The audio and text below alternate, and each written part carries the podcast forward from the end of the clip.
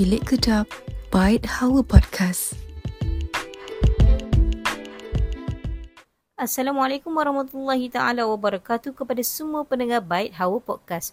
Untuk segmen bilik kedap pada kali ini, kami bawakan kepada anda soalan-soalan yang kami terima daripada pendengar Bait Hawa Podcast. Tanpa membuang masa, saya bacakan soalan yang kami terima daripada salah seorang pendengar Bait Hawa Podcast. Soalannya berbunyi begini. Macam mana cara terbaik nak tegur suami, nak suruh suami mula solat? Saya ada tengok Ustazah I kata nasihat baik-baik. Ustaz Zabi kata jangan kita suruh-suruh suami. Ajar-ajar suami solat. Sebab suami ni kan ketua keluarga. Nanti dia rasa tercabar pula. Sebelum kahwin memang tahu dah sikap suami. Saya dan suami tekad nak ubah diri bila dah kahwin. Tapi rupanya saya sendiri nak berubah. Cuma belum mampu nak istiqomah. Seseorang itu akan mengikut agama yang ini cari hidup sahabatnya. Sahabat saya sekarang cuma suami dan anak je. Saya sayang suami dan anak biar nanti kat syurga dapat happy sama-sama. Sekarang saya buntu, apa cara terbaik nak tegur atau nasihat suami? Baiklah, kita dengarkan apa jawapan daripada Ustazah. Dipersilakan Ustazah. Bismillahirrahmanirrahim. Alhamdulillahirrabbilalamin. Wassalatu wassalamu ala ashrafil anbiya wal mursalin. Sahbihi ajma'in. Qala rabbi shrah li sadri. Wa yassir li amri. Wa halul uqdatan min lisani yafqahu qawli amma ba'd. Pertamanya, terima kasih diucapkan kepada Baik Hawa dan memberi ruang kepada saya untuk berkongsi berkaitan dengan perbincangan masalah hubungan di segmen Bilik Kedap. Alhamdulillah, pertamanya kita ucap syukur pada Allah dapat bertemu lagi pada segmen kali ini.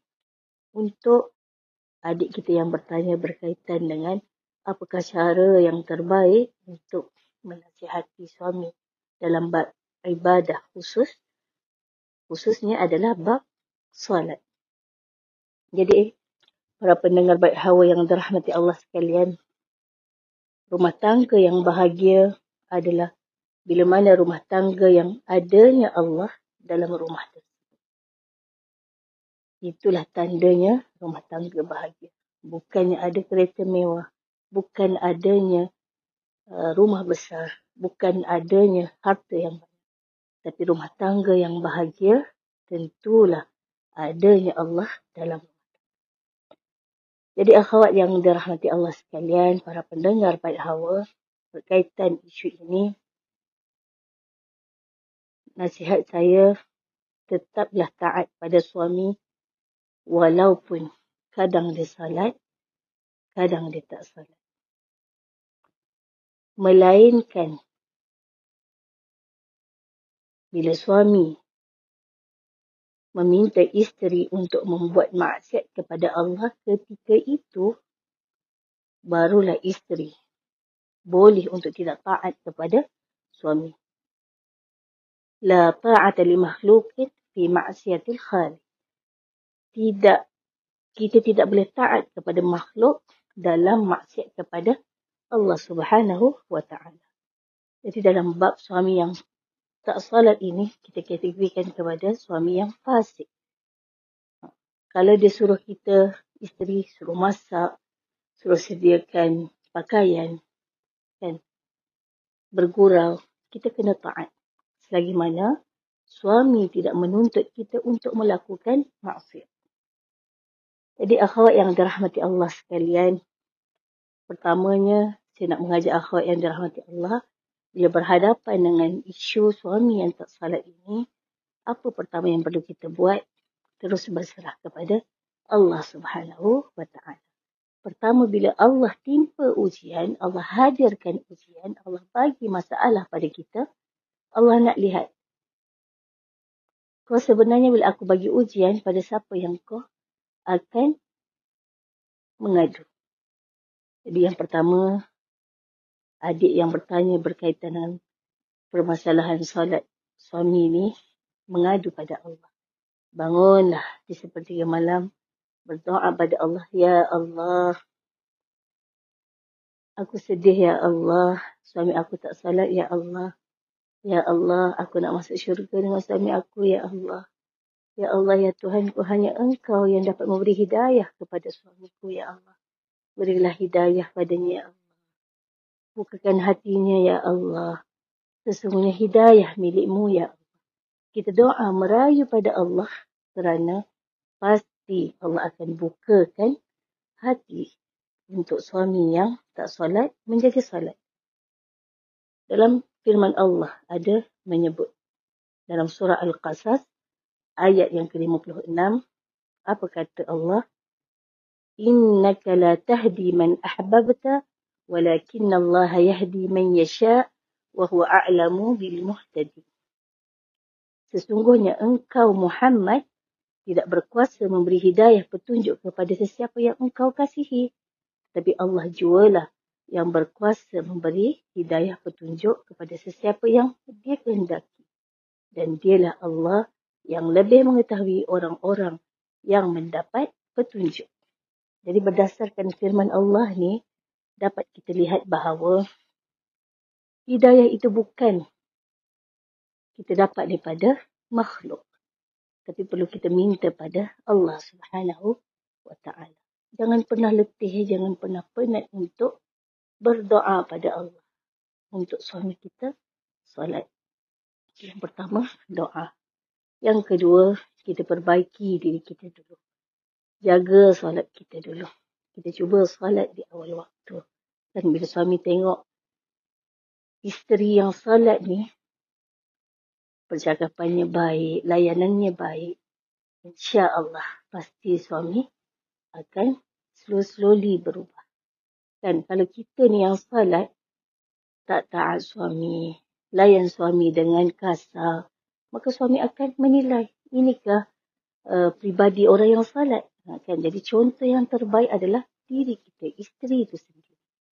Yang ketiga, tegurlah suami dengan bahasa yang paling baik dan bahasa yang sesuai untuk suami. Contohnya, kan, abang, saya syukur sangat dapat abang Abang seorang yang saleh, seorang yang baik, bantu kerja sama-sama dalam rumah tangga, bagi nafkah dekat sayang. Tapi alangkah baiknya abang kalau bahagia ini kita sama-sama bahagia dekat syurga. Saya nak sangat tengok abang salat. Kalau abang malu, segan, nak belajar dengan sayang, kita sama pergi kelas untuk belajar salat. Kan? Jadi, selalunya manusia bila kita tegur dengan nada yang baik, perkataan yang baik, bahasa yang baik, insya Allah apa yang kita tegur itu boleh diterima.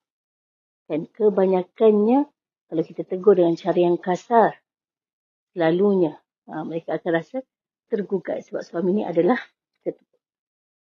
Yang seterusnya adalah pilih waktu yang sesuai. Jangan bila suami dah penat balik-balik, Terus kita, abang ni dah pukul berapa ni? Kenapa tak solat? Abang pergi solat? Ha. Jadi dalam keadaan waktu yang tak sesuai, kita tegur perkara yang dia tak suka dengar. Jadi timbullah pergaduhan pada waktu itu.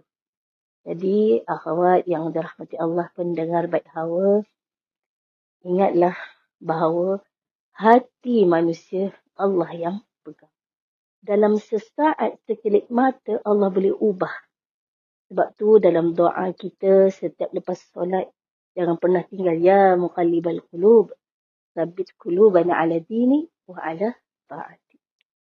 Dan setiap kali lepas solat kita doa minta pada Allah sesungguh-sungguhnya doa ya Allah jadikan keluarga ku keluarga yang sakinah mawaddah warahmah.